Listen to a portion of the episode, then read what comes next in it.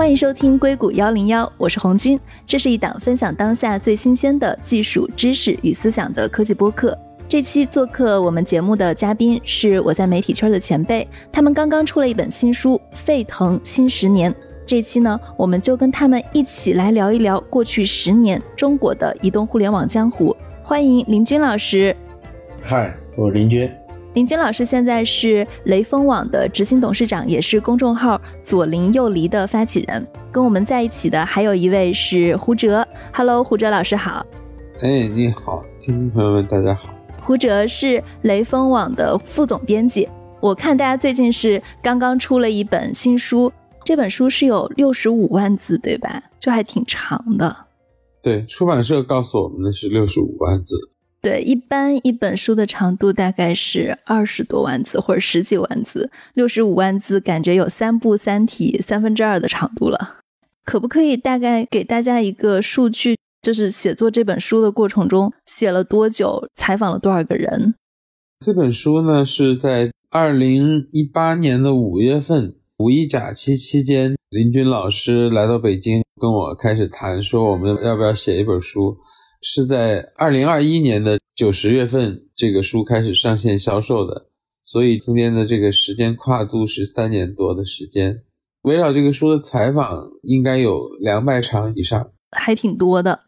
对我看见胡哲在一篇文章中提到，林老师是经常飞来硅谷做很多采访。因为我的节目叫硅谷幺零幺嘛，所以我很好奇林老师你是怎么看硅谷人才回国创业或者加入独角兽？过去就是有这么一波，然后现在也有人选择回国。就是你觉得过去跟现在的人他的回国这个选择有什么不一样？然后现在硅谷的人才优势还在吗？首先，硅谷的人才优势一直在，但是不同的领域，并不是所有领域硅谷都在。因为零六年前后，硅谷是开始有了一波人回来，真正的硅谷被派的人流回来，所以海归很多。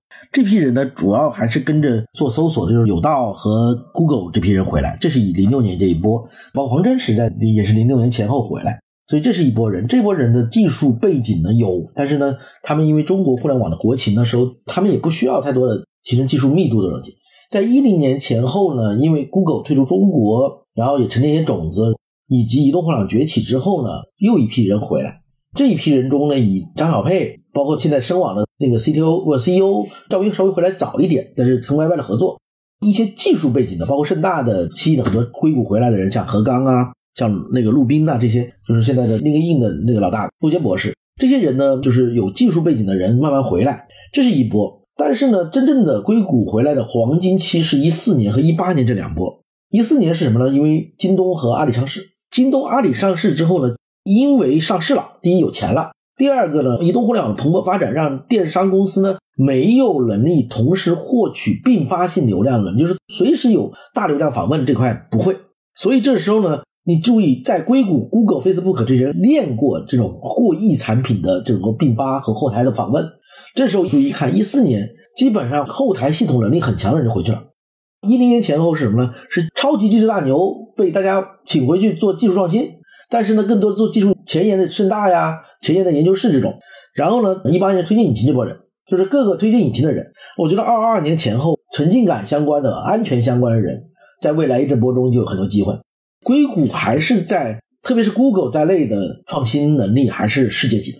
我觉得一个 Google 就可以把硅谷的一半的创新能力建立起来。很多人在 Google 待得很舒服，包括 Google 有很多种归炉，所以我觉得硅谷的创新优势还是存在的。就是每四年都有一些中国互联网的新的创新领域需要硅谷人加持，安全和元宇宙或者沉浸感这些东西可能会带来新的硅谷回归的逻辑。那这时候呢，你像元宇宙相关的人，但是 Facebook 做过元宇宙相关的人，待过一两年回国内，那不抢疯了吗？然后数据安全，宋晓东这样的人，你看滴滴在研发也是一些原来老安全人嘛，数据安全相关的人，国内也不会啊。这些东西都是硅谷流行的东西，包括区块链，就区块链技术基底的应用都是国内欠缺的。永远硅谷有一个对中国互联网现在看来的所谓的人才的优势，只是今天，比如说你告诉我。做后台系统的人回到中国去，没人勒你。就像当年你说你做 Web 二点零的人回去，现在就没人勒你了。就是他时过境迁了。你刚刚说到有很大一部分人是从 Google 创业回去的，你觉得 Google 在这个中间的作用非常大？为什么是 Google，不是微软，不是 Facebook，不是亚马逊？其他公司的技术底层的投入和研发的厚度不如 Google。Google 基本承担了全球的基础建设，大家都在应用层嘛，Google 是在技术底层嘛。第二个呢，Google 有优秀的工程师文化和开源精神。今天想想，我们中国的互联网的后台，不是就是当年 Jeff Dean 的三篇论文嘛？包括机器学习的 Hinton 的推动，就是 Google 包括 AlphaGo，包括最近的大家提到的所谓的隐私计算的零信任基础。我们发现，过去的十几年、二十年来，Google 创立以来，上市之后，零六年之后，每四五年的技术创新的底层类的开源论文和顶级的文章和大牛，都来自 Google。这就到了一个我就是说，基本上中国互联网的年轻人和创业者都吸取了 Google 的开源精神。他开源很多东西，TakeFlow 也开源了，牛逼吧？安卓开源了。然后呢，他把他的后台系统黑 Hadoop 就产生 Hadoop 的三篇论文出来之后，大家基于这三篇论文产生了存储和整个中国的存储的革命。这些都是 Google 创办的。然后相对来说，Facebook、Amazon 跟微软有很多应用性创新，但是它既是底层创新，又能开源，又有大牛。大牛愿意布道，愿意开创新，它就变成一个循环。足够的大牛愿意加个 Google，要做个好东西来，好东西愿意开源，开源又能形成更多人用，更多人用形成大牛，以此循环。我觉得如果 Google 离开了硅谷，可能就是另外一个景象。但是 Google 不可能离开硅谷，因为有斯坦福，有优秀的人才，斯坦福又成为一个 Google 的上游，又有强大的应用市场的支撑，Google 能够引领硅谷的很多东西。我实际上万分想写本，这才是 Google 的书，但是一直没写出来啊。这也是我的若干书稿计划之一。期待你的新书，也期待你正在写的那本关于人工智能的书。对，那本书我今天这两天写完，我们再写一本中国人工智能历史的书。很期待。红军是哪一年到硅谷的？二零一七年。哦，我找你的是一七一八年的是找你的吧？我看你写了一个自动驾驶的文章。对，反正就是自动驾驶从崛起到现在，我就一直在关注。我应该是一七年或者一八年找的你聊天。对对。一八年，对一八年，我我在美国待了整整一年，对，应该是一八年。我还挺想采访你的，就是因为我印象特别深。一八年那次我们俩聊天，然后我见你的时候，因为我们当时在写自动驾驶的文章，然后百度又是做自动驾驶的先锋嘛。你当时说百度美颜大概是三分之一还是三分之二的员工，你都一对一聊过，就感觉你是一个比百度更了解百度的人。然后我就当时觉得挺震撼的，就是以这样的经历去投入去做采访，还是挺厉害的。硅谷没什么认识人啊，百度美颜很多华人啊，很多朋友，然后有很多师兄弟在里面。另外就是百度美颜的人也人心惶惶的想出来啊，有很多师兄弟啊。后面有更夸张的说法是，后面就是百分之八十我都认识。大家都离开了啊！后来发现百度美颜，我只有一两个人认识的留着了。对你那个时候说，就是你聊过，大概是我忘了是三分之一还是三分之二的人，然后全都不在了。对对对，是聊一个不在一个。后来想想，他们找我聊天，就是基本上出来了。因为这一点其实给我印象挺深的是，接下来可能是一个比较大的问题，是因为我觉得现在整个中国的商业报道它是不缺评论的，但是它很缺乏对事实足够细致的还原。林军老师，你的文章包括你的公众账号，像左邻右里，我其实是一直都在看的。我一直都觉得里面的故事非常丰富，信息量也十分的大，而且都是用事实做支撑的。所以我挺好奇的，就是可不可以讲一下你自己的新闻价值观是怎么样形成的，是怎么样形成今天的这种写作风格的？因为你在媒体行业也有二十多年了，而且我觉得二十多年还在一线亲手写作的人真的不多了。我这二十几年不传在一线啊。中间有很长时间去做管理，也做过主编哈，也参与过天机的早期创业，也曾经做过一段时间 VC，也去过 YY 打过酱油。所以呢，我中间实际上是有几年是不在一线写东西的。包括雷锋网早期创业，两个头尾时间都在创业，但中间呢一直没有断过。我觉得核心逻辑上呢，没有到新闻价值观这个逻辑。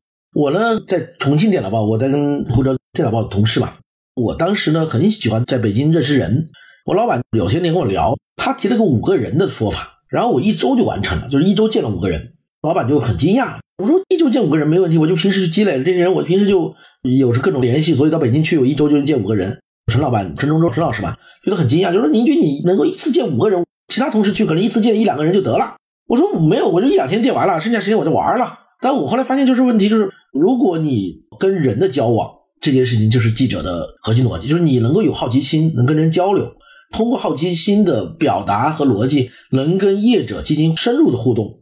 后来呢，我就想了想，很早的时候，我老板就跟我说了一个观点，说林军，如果你能做一件事情，每一年认识五十个人，第二年你还跟这五十个人保持聊天，我说这不难啊。我说一年五十个聊天，就是一周平均一个嘛。作为职业记者来说，不是很正常的吗？这个事情呢，我保持了很长时间。到了我后来去做主管，我做一个相对比较大的业务部门或者挑战的部门的时候，我有一个要求，就是我一招一个助理，他的任务只有一个，就每年帮我约这五次采访，他来帮我推动。因为我有一段时间做垂直门户啊的时候比较忙，我约采访的时候不好约，所以呢，我大概保持了很长时间内一年见五十个人的。有质量的交流的过程，这个是我大概日积月累下的一个重要习惯。后来发现这件事情已经变成我人生的一部分了，所以我大概每一年见五十个人，这件事情坚持了将近二十年。一千个人还是会有重复的很多？没有重复率是这样的，大概三四年完就把这波人换完了，只有十个人会留下来，就三四年只会留下百分之二十人，但这十个人基本上会留下来，永远留下来。然后呢，你三四年之后淘汰一波。第二次我就想清楚了，因为第二次把五十个人凑齐，我就想着，因为这就是周期嘛，三四年这个周期，这个浪没了，这些人就完了，进入下一轮，然后新的人进来，就是每三四年有个周期出来嘛。留下来的人就是可能事情就做出来了，还能继续跟你合作的，可能就是冲出来的互联网大佬。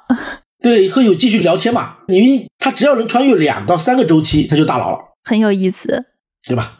飞腾新十年的采访，我大概认为有一半以上是我个人约的，一半以上就我老朋友。这个肯定是一个池子里面捞出来的。对现在的记者，包括我自己的记者，我也在 PK 他们说：“我说你们简单一个问题，你们做个职业记者，包括我最近有放了几个记者走，这个记者在行业里口碑很好，别人对他评价很高，厂商对他评价很高。我不知道评价好不高，我就他离职之前我就跟他聊天，你采访过这么多人，离职前你能不能带我见五个人？就见五个你可以随时约到的人。他说约不到，老板。”然后呢，我自己去一花一个礼拜把他约到了。你都做了两三年职业记者，而且这个领域从新到现在从零开始的，不是一个所谓的老领域，是新领域。你进去之后是创业者，然后变成大佬，这些领域中你都不能够跟人建立私人关系，我认为是有问题的。包括我自己的记者，雷锋网的记者都有这问题。我最近也换了一批血。我的逻辑是，如果这些记者们不能比我更多的跟企业家和信源基金。企业家是信源的一部分，跟信源和相关的产业业者能够有很好的互动和连接的话，我认为这件事情对我来说是没有价值。因为我不是科班出身，我是计算机系毕业的，我是写代码出身的啊，我是哈工大计算机系毕业的。但是我知道，就是每一年这五十个人的累积这件事情，我会践行的做，大家不断交换各种八卦和行业认知，然后形成循环。这个新闻价值观和史观这件事情，你要找胡哲，胡哲专业性很强，我管这件事管好就行了。我对一年见五十个人还挺感兴趣的，就你是对这五十个人有质量要求吗？因为我觉得作为一个职业记者来说，一周一个人不算多。有质量要求，是一个怎样的质量呢？我们首先是这样，就是说，我们把一周见五十个人有质量的人呢，再做量化。我希望跟我配合的团队每周能见五个人，就有两百到两百五十人池子选，可以同样人次啊。这个人不错，那么从这两百个人次里面会挑出五十个人，这是一个机制。首先，我有四五个人团队向我汇报，这四五个人每周有五个 KPI，他们去整个团队完成五个人拜访。这五个拜访中，我会参与一部分，我从中飞过去，或者说这段时间飞上海，这段是飞北京，这段是飞硅谷，这段时间去飞成都，不同的地方见不同的人。那么我们是有一个两百人池子在 cover 的，在两百池里我挑出人来再见。我们的基本标准是这个人。我们认为，要么是历史一部分，要么他即将创造历史。所以这五十个人，实际上我们也在练了，能写进沸腾新十年的书里。对对对，或者我们的后续的沸腾书系的作品里面的人，我们就想办法建，因为我们目的是写沸腾书系嘛。我们后面还有几本沸腾书系啊，有人工智能简史，有热钱的书，有不同的产业史的细分的领域的，对服务业的这种写作，包括沸腾大变局，还有信息安全的历史。还是有很多书在写。对，我觉得你这个工作方法，可能它的结晶就是这本书。对，是系列的书吧。另外就是我对公关的态度是这样的，就是说，凡是能约老大采访的公关都是好公关，凡是不能约老大采访的公关都耍流氓。挺直接，挺好。但你这个聊天应该也是指的比较深度的交流，不是说一些场面话就可以对付的。有的就是采访，应该说就是采访，主题性的采访。我们要求，比如问多少问题，比如说至少问二十个问题，没有二十个问题你别去了。当然，问问题还有技巧，这个都是基本科班训练的东西，就是谁负责问什么问题，怎么问，这个就是纯训练的东西。这都是胡哲和你本身的新闻训练能够教我们的东西吧。我觉得如果一年要约五十个非常高质量的采访，这个还不是一个挺容易的工作的，还挺难的。全职做可以，兼职做搞不定。有一个小技巧，可能你也用过，它就是圈层嘛。如果你能形成几个圈层的话，圈层的相互介绍是往往是迅速的。无非就是从学校维度有圈层，有从创业大公司有圈层，然后还有 VC 的派系，就是不同的逻辑上有圈层嘛。每年能够进入两到三个新圈层，这是一个难点。只要有两三个新增圈层能进入，基本上我觉得就比较容易的能够把你的这个任务完成。圈层会帮助你做很多东西，比如说到硅谷找谁了，这个人很重要，这个人只要找他了，他能够介绍一波人，那这个就是好办了。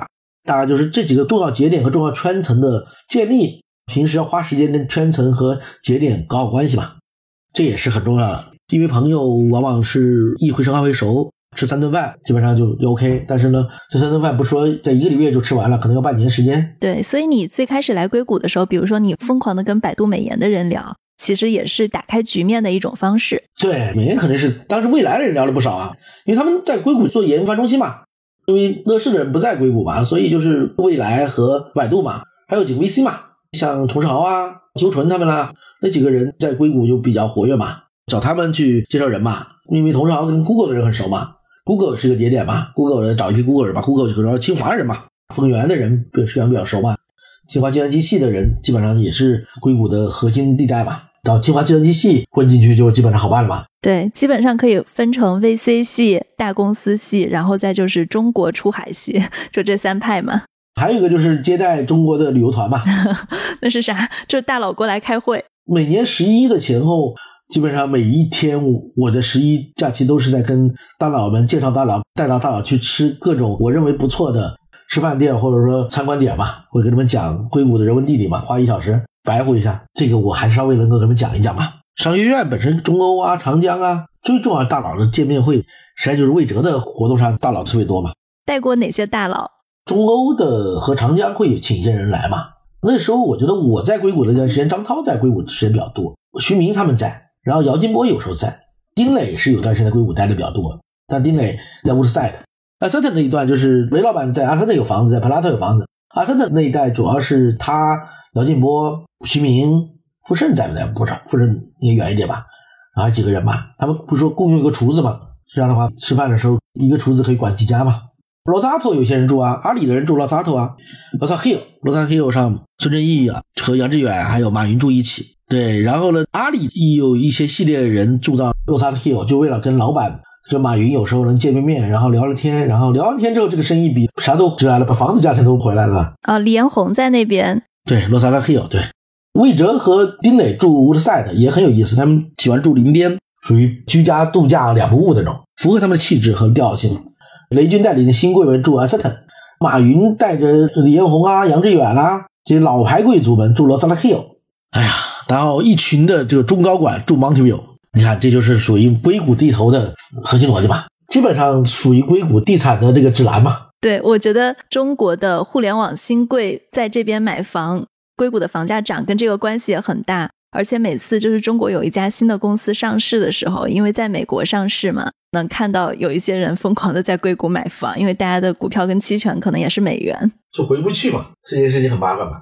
那胡哲老师，你要不要讲一下你是怎么样形成今天的这种写作风格的？从我个人的职业生涯中间，我选择写作作为我自己的生活方式，其实这中间是兜了一个很大的圈子的。我大学学的是中文。二零零一年加入电脑报，一直工作到二零零六年，这是百度上市之后的一段时间里面，百度遇到了一些舆论上面的挑战。李彦宏那个时候也在到处在网上看，说谁的文章写的比较合他的心意，那就看到我的一些文章，然后当时我也觉得想尝试一下，在企业里面能不能有一个比较好的一个发展，所以他约我吃了个饭以后，我就加入了百度。但是我认为加入百度这件事情，从今天看来是好的。因为我在今天再去写很多文章的时候，我就发现，如果你没有在一个纳斯达克上市公司里面工作两三年的时间，你是很难理解什么叫企业文化，什么叫办公室政治，类似于这样的，只有在组织里面会体会到的东西。但是这几年对我的个人来说是一个非常大的挑战。林军老师可能知道我这个人相对来说性格比较简单，情商也不太高。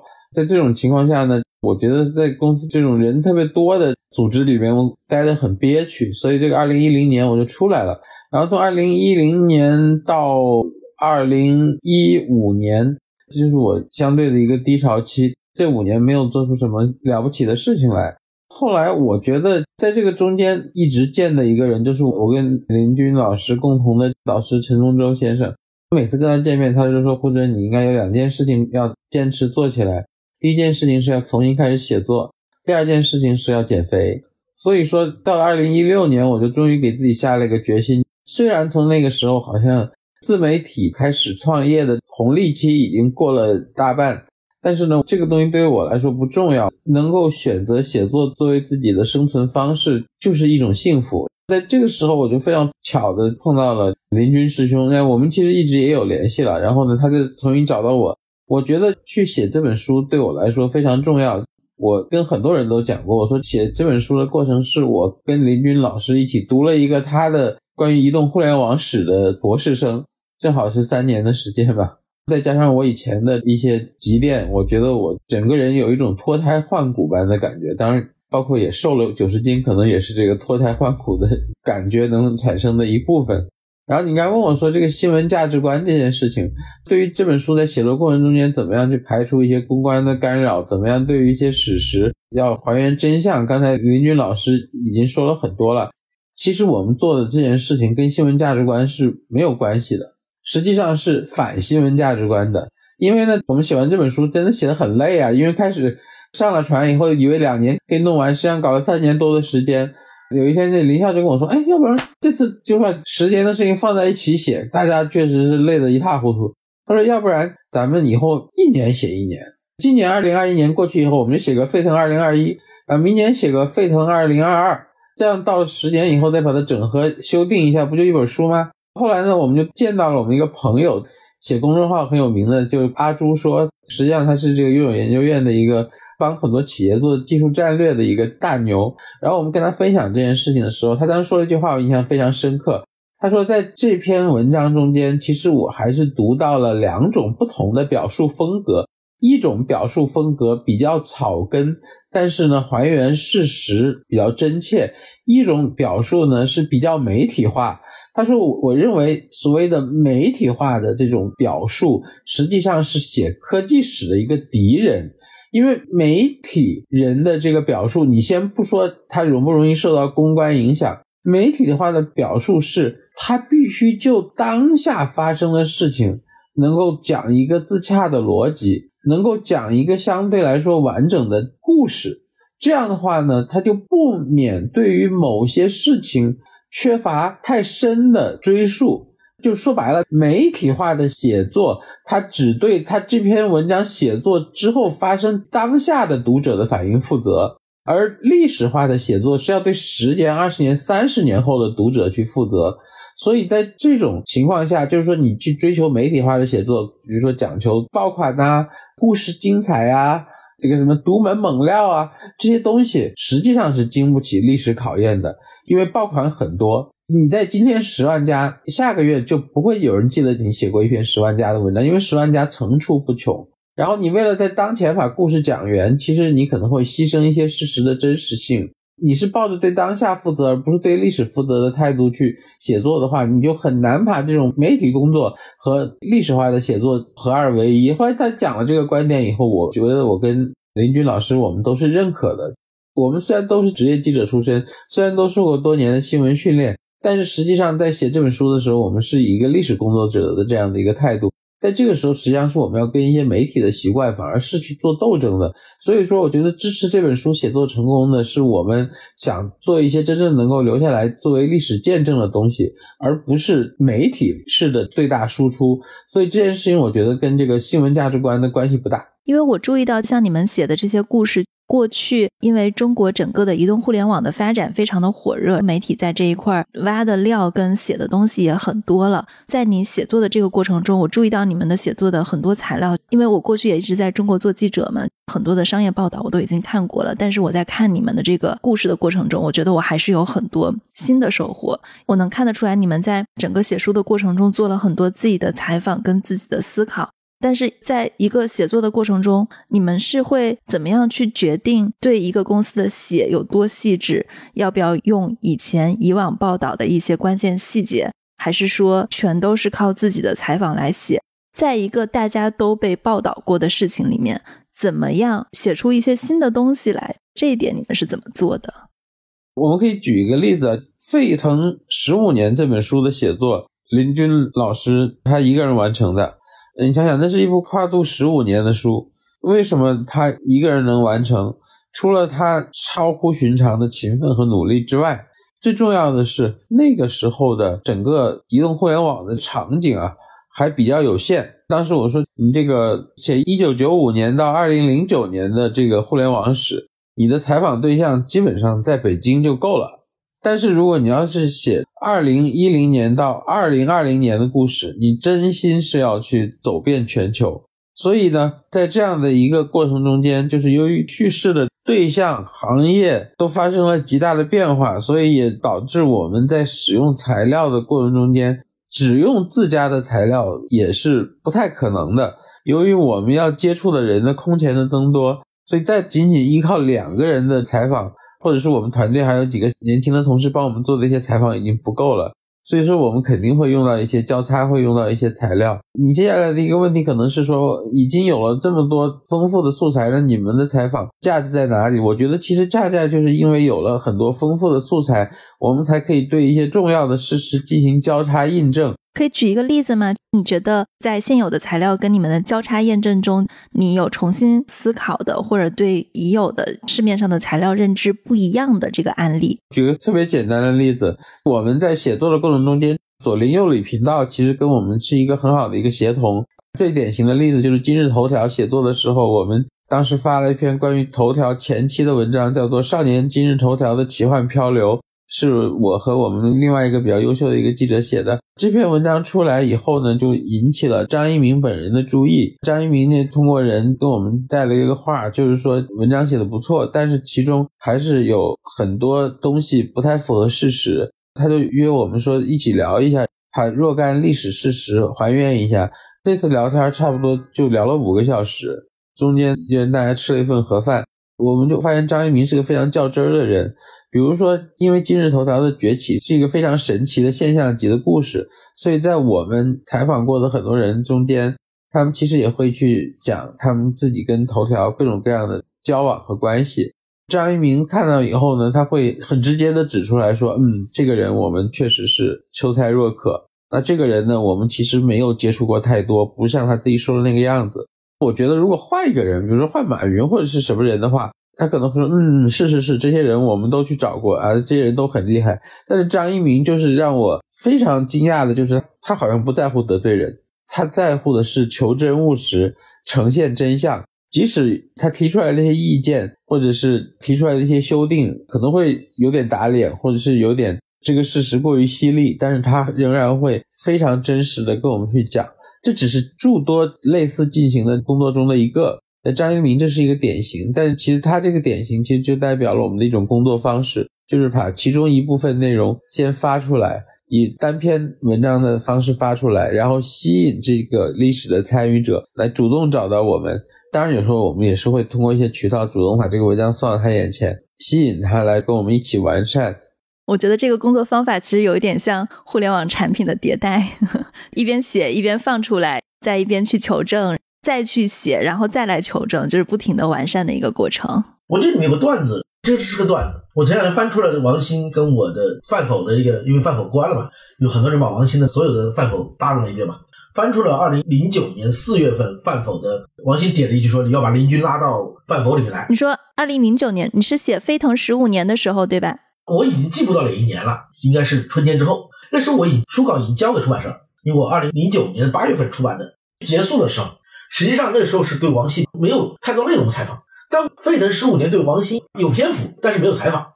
我描述了王兴的这个饭否呢，我剪了一段，但是我觉得不够，直觉觉得王兴牛逼，所以托了朋友去找了王兴做采访，聊得还很好的。王兴带着王慧文带着慕容吉几个人，那顿饭还不是他买的啊！我跟王兴吃过几顿饭，没有一顿饭是他买的。后来他们美团的跟我说，我想了，我们不管是老王还是金哥，跟别人吃饭从来不买单，这是美团的规矩。美团有个规则，就是说我们尽可能不买单，这是我们的勤俭文化的一部分。跟人吃饭尽可能不买单，这是美团的规矩。王慧文前两天我一个朋友叫金宇，如果请吃饭，相对对的人他就尽可能不买单，就他们规矩是勤俭嘛。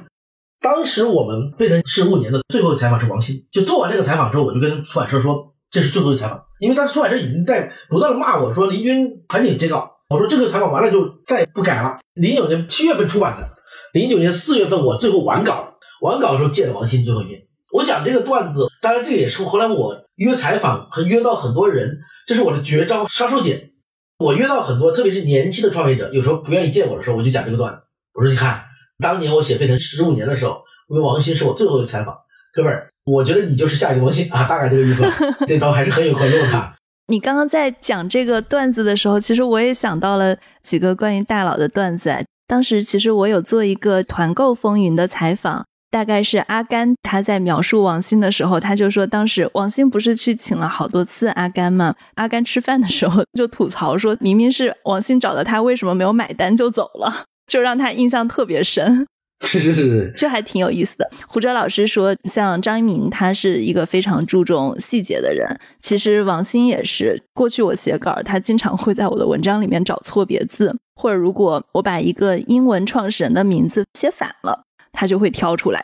我觉得不仅仅是像张一鸣、王兴，我觉得我所有接触过的大佬，他们对细节都是极为苛刻的。对，我觉得这个基本上是中国互联网成功大佬的标志吧。因为不关注细节，不关注落地，不关注这些东西，很难成功啊。因为中国互联网人才密度和整个的公司治理结构都是落后的吧。如果没有大佬这种事必躬亲和关注细节，很难嘛。我同意过你的观点，就是我们基本上没见过不关注细节的大佬。我们曾经在做职业记者的时候，有一个核心观点是：爱吹牛的 CEO 做不长久。就是我们不喜欢。当然，后面发现九零后的创业者都一个个很张扬的时候，跟我们的文化相关挑战了啊。我当时的文化是，凡是比我张扬的人都不能成功。当时逻辑是这个逻辑，就是说特别张扬的企业家肯定不行，张扬者必败，骄兵必败，感觉特别明显。就是这个逻辑是我当时的认知吧。这个其实我自己感触也蛮深的。刚来硅谷的时候，觉得这边的人都好高调啊。在这边待了一段时间，感觉跟中美文化也有关系，对不对？对对，是有关系的，自我的宣传嘛。我们要不要给大家去捋一下你们写的《沸腾新十年》的脉络？因为我觉得这是一部大著作，你们记录了大概从二零零七年到二零二零年整个中国的移动互联网的十年。因为这里面涉及到的人数太多了，人物关系也非常的错综复杂。其实你们有一条线，还是不停的在写这些人的人物关系啊、派系啊、发生的事情啊。所以你们在写的开始跟中间的过程中，怎么样的去把结构还有逻辑来理清楚？可不可以跟大家讲一下整个的脉络是怎么前进的？就这么庞大的叙事，先把所有每一年。我们先找到的，或者说能理解的，在这十年中出现的百亿美金公司或者百亿以上的美金公司，我们先找到。当然，有些五十亿美金公司我们也能找到，因为它有可能冲击过百亿。所以我们认为，只要是曾经有百亿美金之下的公司，我们先找到。这个维度下来呢，能找到的公司不会那么多，几十家而已。这几十家公司呢，我们再来理创始人和主要的 founder 他们之间的关系是什么样，这是第一个维度。第二个赛道，我们把对应的公司呢，它不可能是只有比如一个固定的赛道，它往往是一个赛道有几家公司，所以我们按赛道再切一下。赛道呢又分成长周期，它不可能说一下出来的，往往都有一个比如萌芽到开始发展到迅速的被资本催红，开始进入厮杀结束的阶段。所以呢，这个也是核心的一个逻辑。另外呢，我们把整个的十年分成三个阶段。第一个阶段是零七到零九或者一零年这个时间，就是属于之前的水底下的汹涌澎湃。这个四五年呢是一个酝酿期。一零年到一五年，我们认为是移动互联网上半场；一五年到二零年就是下半场。我们实际上一五年写了两次，上册是一五年是写上个上半场发生的故事，下个一五年是下半场发生的故事。一个创新周期呢，大概是四到五年创新周期，这跟中国和美国的这种国情不一样。美国讲四年创新周期，中国讲五年创新周期，都是一样的，因为讲的是跟着政府的大投入、大基建造成的。所以我们第一个核心逻辑是叫新基建，就是所有的创新来自于基建的投入。这里边我们最重要的两个新基建就是三 G 和四 G。一零年前后的推动是三 G 的推动，到了一五年之后四 G 推动，通信革命，三 G 推动了整个互联网的上半场，四 G 推动了移动互联网的下半场。对应的三 G 里面会出现 WiFi 这样的设备，四 G 的时候 WiFi 外来钥匙的势头就没那么强了。过去十年最重要的技术推动是推荐引擎。为什么字节今天成为一个可能是过去十年最成功的公司？它掌握了新的技术方法论，用了推荐引擎这样的一个新技术来重新武装甚至改造整个公司的价值观和认知。比如说，我前两天跟张小飞聊天，张小飞也是公认推荐引擎的大牛和开山人物之一。小飞姐是说了一个观点，说很有意思。观点说，张一鸣的确在推荐引擎上对他来说是后辈，但在推荐引擎理解上他是前辈。大家可能张小飞呀，包括张小飞的当时搭档叫司阳亮，后来现在也是头条最重要的推荐引擎的干将之一。更多的包括古文栋啊、张栋啊这些人呢，他们把推荐引擎更多当工具，当成利器。但是张一鸣是把推荐引擎当成方法论，甚至围绕推荐引擎建立起整个公司的文化基础体系和逻辑。这个就世界观。我大概总结一下你刚刚说的这个新基建。因为你把它有分成两个阶段，一个是二零一零年到二零一五年是一个阶段，二零一五年到二零二零年是一个阶段。在前五年里面，你认为是三 G 推动的，后五年是四 G 推动的，这个理解是正确的吗？对啊，没问题。在三 G 下诞生了像唱吧啊这一类的，然后四 G 之后就是有你刚刚提到的整个推荐引擎，包括像头条、抖音这样的一类的产品。头条是三 G 时代的。抖音是四 G 时代的，对，因为头条其实还是文字，抖音是视频，对吧？对对对对，是的。我顺着你这个分析的框架再延展一下，现在因为整个中国都在铺五 G，由新基建带动的新一轮的技术创新，你认为接下来是什么？最近硅谷流行，国内很热的元宇宙，它实际上是从短视频变成了沉浸式的体验感受。当然，元宇宙现在是框啊。永远往里装，但是我觉得它从交互来说，它可能更加能够提供上一个时代短视频不能提供的用户体验，而这个用户体验又是由五 G 这样的基础建设支撑的，所以呢，我觉得这是用户体验级的变化带动了神经感的应用和体验，是不是由手机提供呢？这大家讨论，但是我觉得手机肯定是重要的一个载体，因为毕竟跟人的时间特别长嘛，车或者说各种电视，或者说包括各种空间，有移动空间。包括车的比重会不会更大？因为车的沉浸感能获取的体验也很好。然后以后车的承载更多东西，我不知道。但是我觉得从逻辑上来说，它会往前延展，但是它的革命性的挑战和逻辑和创新机会要比上一个时代越来越小。因为巨头们在每次切换中，只要巨头不打盹就没有机会，巨头打盹才给了这个后面的机会。但是我们上一代创新公司还在战场上还没下来呢，头条、腾讯都跃跃欲试。在元宇宙上投入都远超过这些公司的投入，不是十倍百倍啊！所以这是一个血淋淋的战场。当然有机会，肯定有机会。但是我觉得这个创新周期的理解和认知贯彻的这些创新者，他实际是经过很多浪。张一鸣、黄峥、王兴他们是从零六年开始杀进市场的人，然后他们经历过零六年到一零年周期，一零年到一五年他小成，一五年到二零年他们大成。二零年之后这一波，他们不会放过，他们还得壮年。这里面最大的王兴才四十出头啊，所以这里面很可怕，但是机会肯定存在。